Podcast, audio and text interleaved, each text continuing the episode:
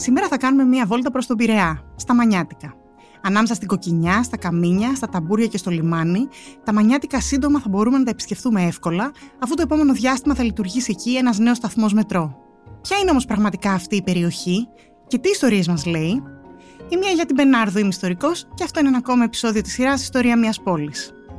Σήμερα είναι μαζί μου η κυρία Μαρία Σαμπατακάκη, ιστορικός, για να μας ξεναγήσει στα μανιάτικα του Πειραιά. Αν σας αρέσει η ιστορία μιας πόλης, ακολουθήστε μας στο Spotify, στα Apple Podcast και στα Google Podcast. Είναι τα podcast της Lifeo.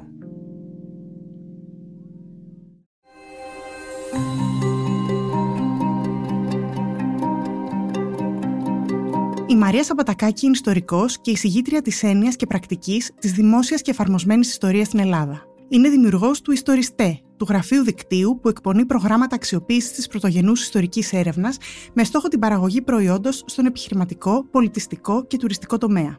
Το Ιστοριστέ έχει συνεργαστεί με σειρά φορέων, ιδρυμάτων, πανεπιστημίων και επιχειρηματικών ομίλων προς αυτή την κατεύθυνση. Η δουλειά της αποτυπώνεται σε μια εργογραφία που περιλαμβάνει κινηματογραφικές παραγωγές, δράσεις και ψηφιακές εφαρμογές, εργαστήρια, αρθρογραφία και βιβλιογραφία.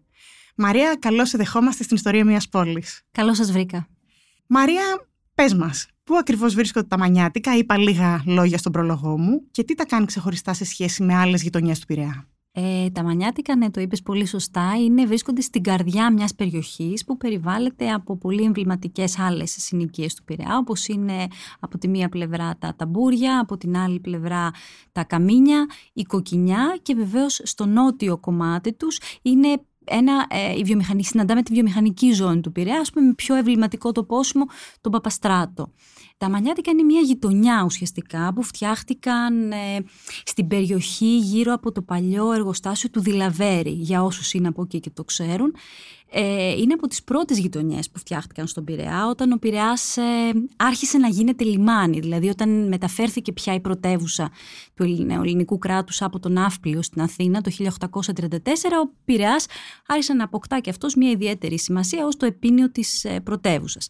Οι Μανιάτες είναι από τους πρώτους που εγκαθίστανται στην περιοχή, έχουν μια πολύ μεγάλη διαφορά από άλλες ε, συνοικίες που είχαν και αυτές έτσι κάποια τοπικά χαρακτηριστικά. Να πούμε εδώ για την ιστορία ότι οι πρώτοι που εγκαθίστανται είναι οι Ιδραίοι.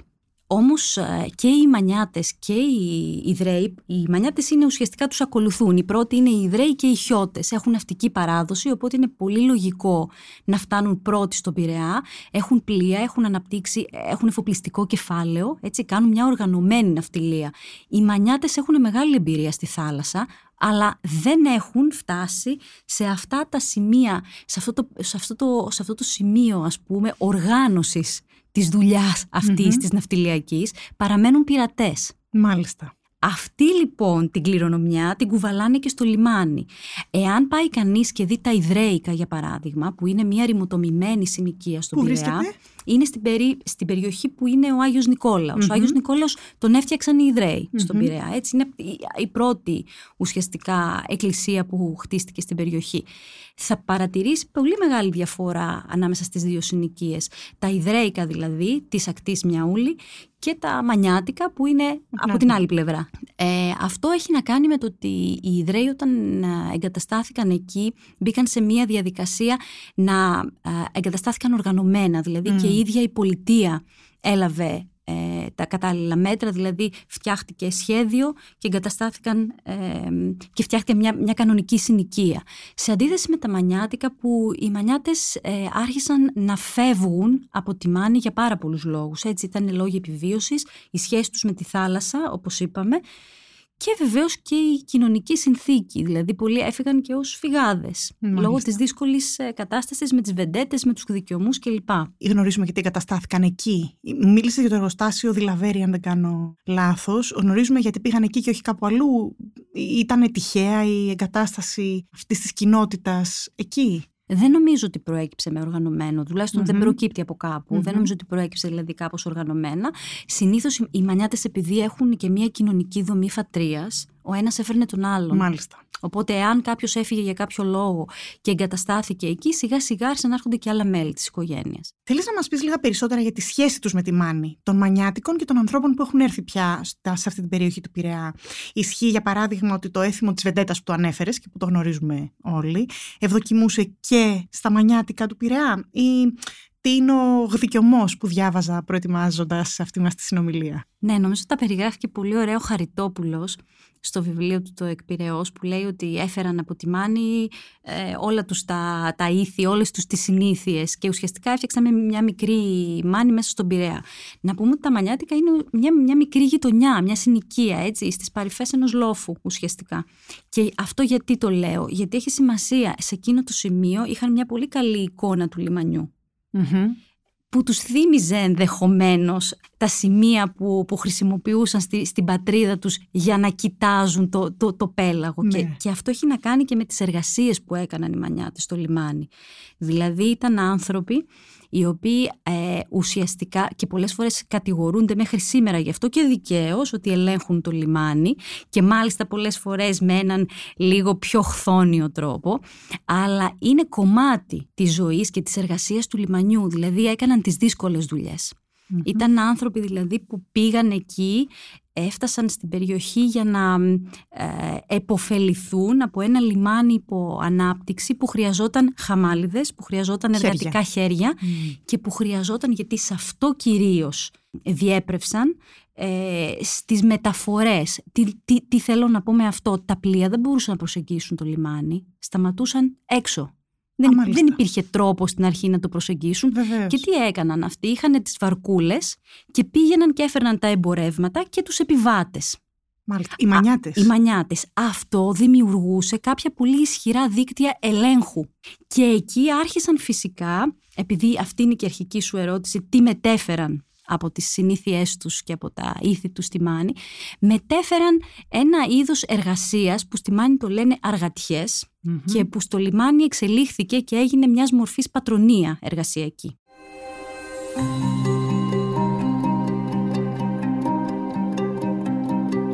Τι είναι τώρα οι αργατιές; Για να το, να το Ναι. εξηγήσουμε κάπως. Επειδή τα εδάφη ήταν πολύ άγωνα και δεν υπήρχαν εργατικά χέρια, για να α, τα οργώσουν και τέλος πάντων τα καλλιεργήσουν κάπως, ε, μαζεύονταν οικογένειες οικογένειες. Τη μία μέρα καλλιεργούσαν το ένα χωράφι του ενός, την άλλη μέρα καλλιεργούσαν όργωναν το χωράφι του άλλου. Λοιπόν, οι σχέσεις δηλαδή ήταν διαφορετικές σε σχέση με, το, με την εργασία, την, την αγροτική, την όποια υπήρχε στη Μάνη, έτσι. Λοιπόν, αυτό ε, σε έναν διαφορετικό χώρο εργασίας όπως είναι το λιμάνι εξελίχθηκε διαφορετικά. Δηλαδή πάλι οργανώνονταν έτσι με αργατιές με τη μόνη διαφορά ότι είχαν και πάτρονες πια οι οποίοι έλεγχαν απολύτως το ποιοι θα δουλεύουν, πού θα δουλεύουν, δηλαδή κατένυμαν και το εργατικό δυναμικό. Και κάπως έτσι ξεκινούσαν και οι κόδρες και οι έρηδες μεταξύ τους. Και φυσικά εδώ ερχόμαστε και στο κομμάτι της βεντέτας, που στη Μάνη δεν λέγεται βεντέτα, λέγεται γδικιωμός. Μμ. Α, μάλιστα, αυτός είναι ο γδικιωμός. Ο γδικιωμός είναι η, βε- η μανιάτικη βεντέτα, μάλιστα. Οπότε μας λες ότι ή- ήρθαν οι σπόροι, αλλά με άλλο, με- φύτρωσαν εδώ με άλλο τρόπο και εξελίχθηκαν. Εξελίχθηκαν, ναι. Ακριβώς. Ε, άλλα έθιμα που μπορεί κανείς να συναντήσει στη γειτονιά αυτή; Κοίταξε, το σημαντικότερο από όλα και αυτό για το οποίο φημίζονται είναι οπωσδήποτε ο, ο γδικιωμός. Με τη μόνη διαφορά ότι συνήθως μιλώντας για τη βεντέτα έχουμε στο μυαλό μας κάποιους ημιάγριους ανθρώπους οι οποίοι διαρκώς σκοτώνονται μεταξύ τους Ναι, και ναι. βρίσκουν τρόπο για να αλληλοσκοτωθούν. Η βεντέτα στη Μάνη δεν έχει αυτή τη λειτουργία και δεν την είχε ούτε και, στην, ε, ούτε και στα Μανιάτικα. Ε, για να φτάσει κανείς ε, στη δολοφονία, συνήθως ε, πρώτα απ' όλα να πούμε ότι αυτό είναι κομμάτι ενός τρόπου ζωής και μια ε, διαδικασία που σχετίζεται απόλυτα με την εφαρμογή ενός εθιμικού δικαίου. Βεβαίως. Δηλαδή για να συγκροτηθούν κοινωνίες και να μπορέσουν να λειτουργήσουν υπήρχε ένα εθιμικό δίκαιο στο οποίο σέβονταν όλοι. Αυτό το εθιμικό δίκαιο το έφεραν εδώ. Οπωσδήποτε η περιοχή μαστιζόταν και στα Μανιάτικα, γιατί βεβαίως στη Μάνη τα πράγματα ήταν πολύ πιο δύσκολα, μαστιζόταν από αυτό το, αυτή την πρακτική. Α, οι βεντέτες εκδηλώνονταν ή ε, άρχισαν να παίρνουν, ας πούμε, φτάναμε στη, στη, στη δολοφονία για λόγους κατα... συνήθως τιμής Μμμ. και προσβολής. Δηλαδή δεν, δεν δολοφονούνταν άνθρωποι απλά και μόνο επειδή αντάλλαξαν δύο βαριές κουβέντες. Μμμ. Ναι. Έπρεπε τα πράγματα να είναι λίγο Υπήρχε πιο λόγος. σοβαρά. Μμμ. Επίσης να πούμε εδώ ότι υπάρχουν κάποιες ε, διαφορές της μανιάτικης βεντέτας από άλλες. Στην περίπτωση ας πούμε των μανιατών δεν δολοφονείται ποτέ ένα οποιοδήποτε άλλο μέλος της αντίπαλης οικογένειας. παρά Πράγμα μόνο- που ισχύει στην Κρήτη, για παράδειγμα. Νομίζω ναι. Μμμ. Ενώ στη Μάνη πρέπει να είναι αυτός ο, Ο οποίος... φωνιάς. Ναι. Αυτό που έχει ενδιαφέρον στην περίπτωση των ε, μανιάτικων δικαιωμών και το, το συναντάμε δηλαδή και στα μανιάτικα γιατί εκδηλώθηκαν και έγιναν πολλές βεντέτες και εκεί είναι ο τρόπος με τον οποίο έμπαιναν στη διαδικασία της συμφιλίωσης οι οικογένειες. Μμ. Στη Μάνη υπήρχε ένα ολόκληρο τελετουργικό έτσι όπου ε, μπαίνανε σε μια διαδικασία συμφιλίωσης ε, και ουσιαστικά ο Φωνιάς αναλάμβανε και υιοθετούσε την οικογένεια του, του θύματος. Αρκεί οι γονείς του θύματος και η οικογένειά του να τον δεχόταν και εκείνος α, ας πούμε αν άφηνε πίσω του ε, το θύμα ε, γυναίκα και παιδιά τα αναλάμβανε ο, ο δολοφόνος του, του πατέρα τους ας πούμε έτσι. Ναι.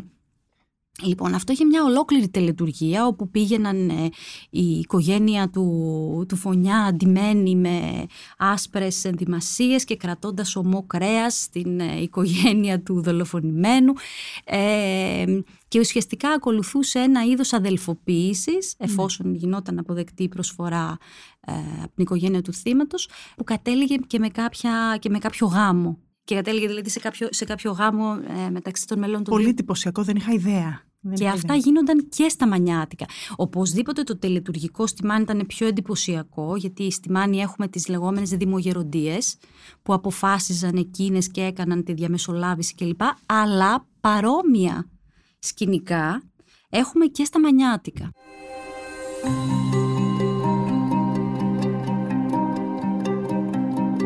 Εμβληματικά περιστατικά στην ιστορία των Μανιάτικων, κάποιες ίσως ε, βεντέτες ή δικαιωμοί που να έχουν μείνει, να θεωρούνται πιο σημαντικοί, έτσι, ο- να έχουν γίνει σημεία αναφοράς. Ε, υπάρχουν ή άλλα περιστατικά που, κα- που έρχονται στο νου όταν σκέφτεται κανείς τα Μανιάτικα; Τα πιο μ, έτσι γνωστά είναι αυτά που σχετίζονταν με δολοφονίες γυναικών. Μάλιστα. για, τη- ε, για ζητήματα τιμής.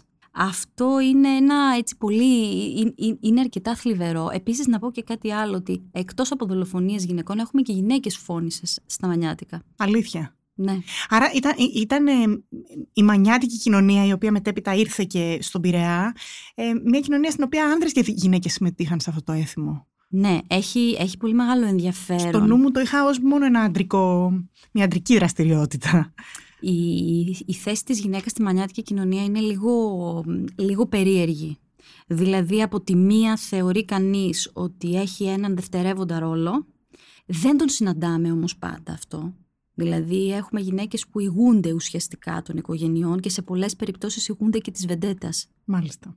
Γι' αυτό και σε πολλές, ε, γι' αυτό και υπάρχει και η, δηλαδή υπάρχουν και γυναίκες οι οποίες ε, ε, εξελίσσονται οι ίδιες σε φώνησες καθαρά για λόγους ε, τιμής.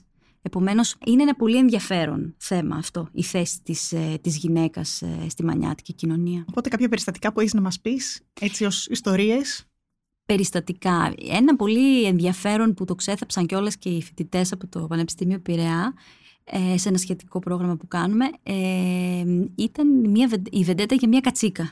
Μάλιστα. Δηλαδή μ, ε, είναι ξέρεις από εκείνα που τα βλέπουμε στις ταινίες και που τα Πραγματικά. θεωρούμε αστεία αλλά ξεσηκώθηκε ένας ολόκληρος κόσμος στον Πειραιά. Γιατί αυτό που θέλω να πω είναι ότι δεν αφορούσε η βεντέτα δύο οικογένειες. Γιατί στην, στην μανιάτικη κοινωνία και κατ' επέκταση και στην κοινωνία τη μανιάτικη την πειραιώτικη λειτουργούσαν σαν αλυσίδα. Δηλαδή αν η δική μου οικογένεια συνδεόταν με τη δική σου και με άλλες τρεις ουσιαστικά στην εκδήλωση μιας βεντέτας ήμασταν υποχρεωμένοι όλοι να συμμετέχουμε. Οπότε καταλαβαίνεις τι έκταση μπορούσε να πάρει ένα τέτοιο φαινόμενο όπου εγώ έχω πρόβλημα με τη δική σου την κατσίκα που μπήκε στο χωράφι μου ή που μου την έκλεψες ή που τέλος πάντων υπήρξε μια δοσοληψία μεταξύ μας που δεν, ε, δεν κύλησε καλά. Και πότε έγινε περίπου ε, αυτό το περιστατικό; Νομίζω αν θυμάμαι καλά ε, στις αρχές του 20ου αιώνα. Στι αρχές του 20ου αιώνα για μια κατσίκα στον Πειραιά. Είναι εντι- εντυπωσιακά αυτά που μας λες.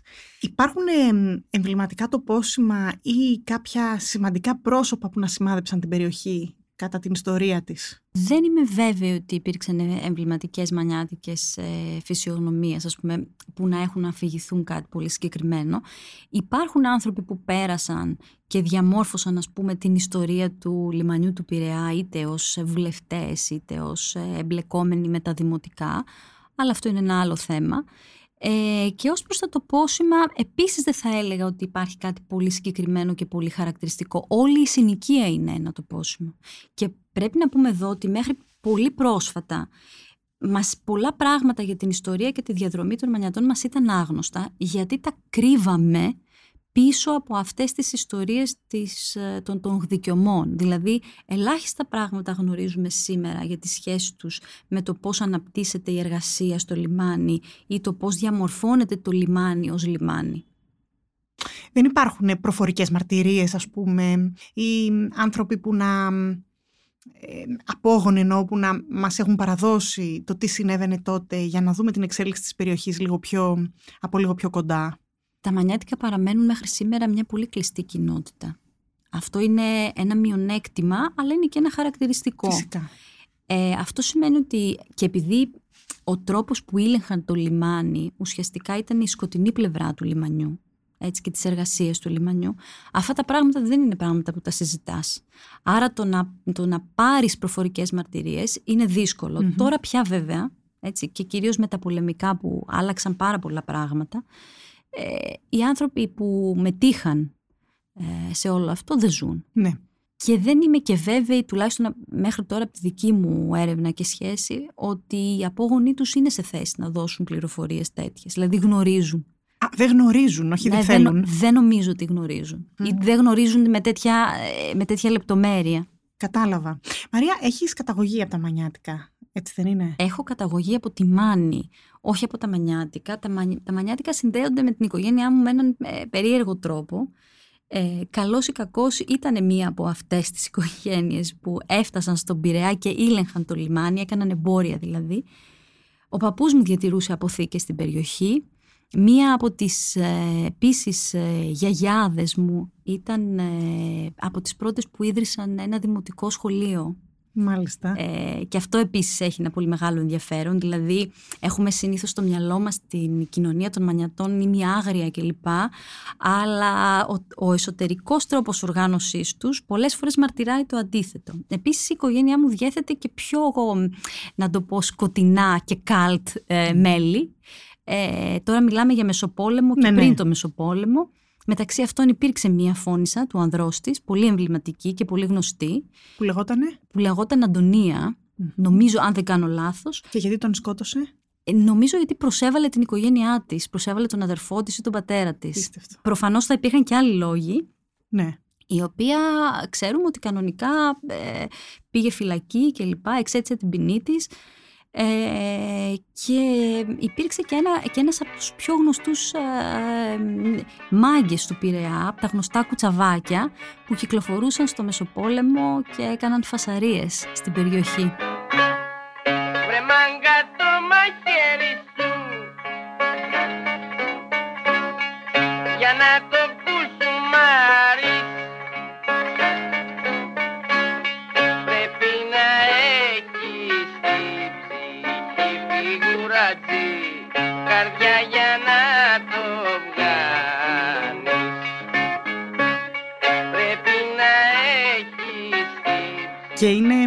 Ε, πρόκειται από την οικογένειά σου εννοείς. Ναι, ναι, διότι όπως λέμε οι οικογένειες στη Μάνη είναι φατρίες. Ναι. Είναι consortium. Κατάλαβα.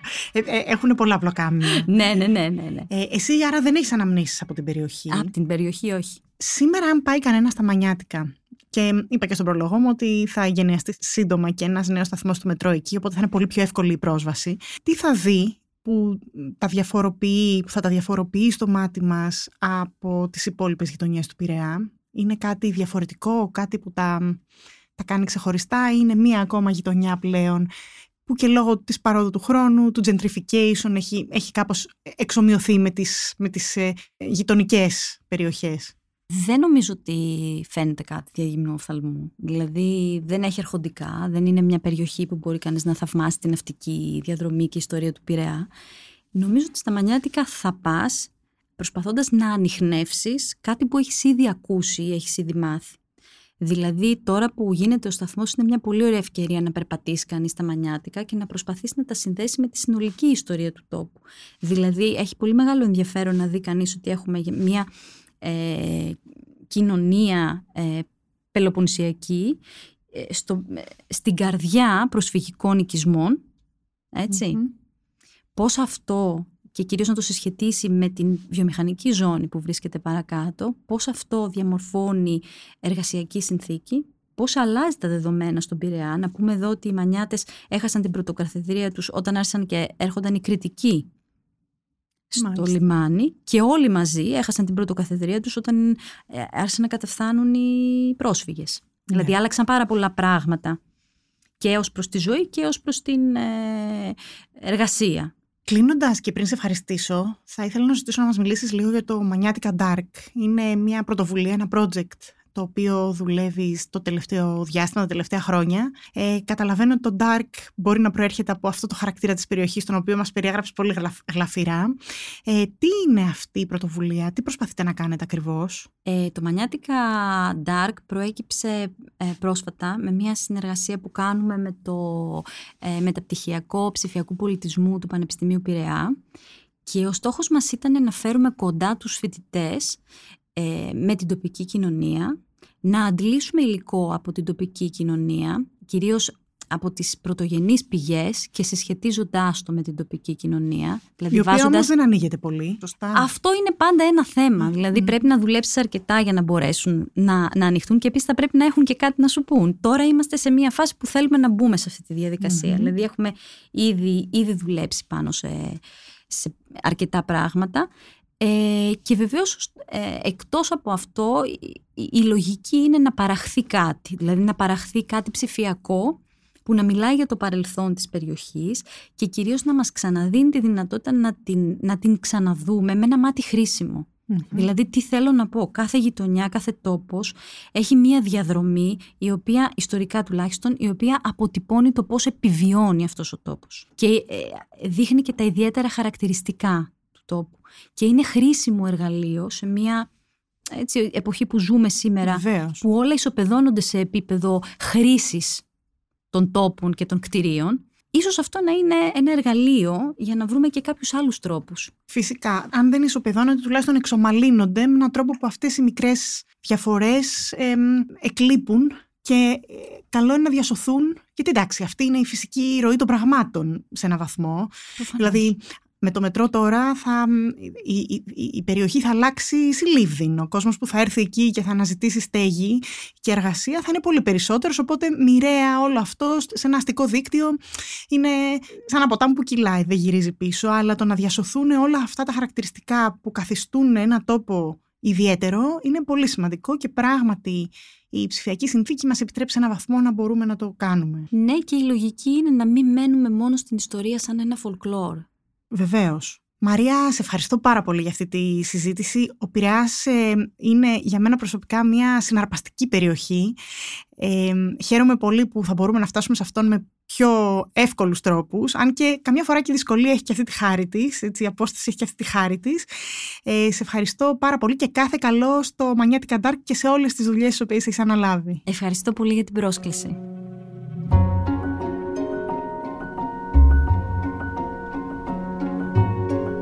Ακούσατε ακόμα ένα επεισόδιο της σειράς Ιστορία μιας πόλης με την κυρία Μαρία Σαπατακάκη, η οποία μας μίλησε για τα μανιάτικα του Πειραιά και τις πολύ ιδιαίτερες συνθήκες με τις οποίες δημιουργήθηκαν, αλλά και τα έθιμα τα οποία τα ορίζουν. Αν σας αρέσει η Ιστορία μιας πόλης, ακολουθήστε μας στο Spotify, στα Apple Podcast και στα Google Podcast. Ηχοληψία, επεξεργασία και επιμέλεια, φέδωνας χτενάς και μερόπικοκίνη. Ήταν μια παραγωγή της Lifeo. Είναι τα podcast της Λάιφο.